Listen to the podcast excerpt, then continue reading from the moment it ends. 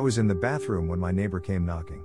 I had to hurriedly draw up my short, lock up, pull a t shirt over and out to meet a very worried mother carrying her child. Her child was running temperature, she was vomiting and losing appetite.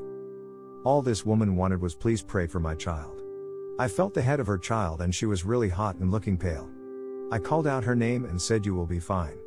Then I read out the book of Jeremiah 30:17 which reads, But I will restore you to health and heal your wounds, declares the Lord. I read this out as a message of reassurance. I needed her mother to hear this word. I was sure a thought flashed through my mind saying, Are you sure this is the right verse to read?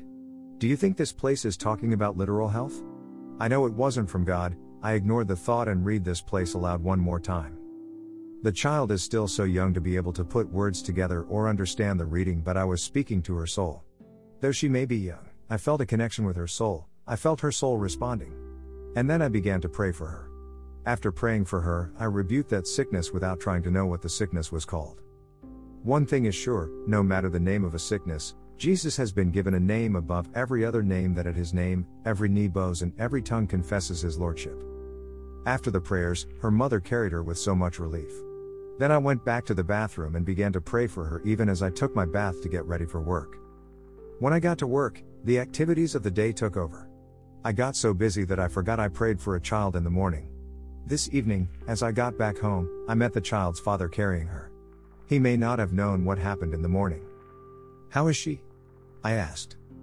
She is fine, he said and added, Anytime she wants to eat my money, she begins to act up. I smiled it off, it was funny now, it wasn't so in the morning. As I walked into the building, up the stairs, I met his wife and there was a large smile on her face. Thank you so much for today, she said.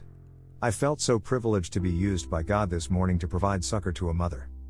For me, I see it as a privilege anytime God uses us as His channel of blessings and miracles to reach lives. Truth is, God may have provided you with an opportunity to be a blessing to someone else, but we felt you weren't good enough, you felt you needed more consecration, more fasting, more prayers, and maybe more study and set apart. Truth is, when God wants to use you, He equips you to be useful. The problem is, are you available? God's name is praised.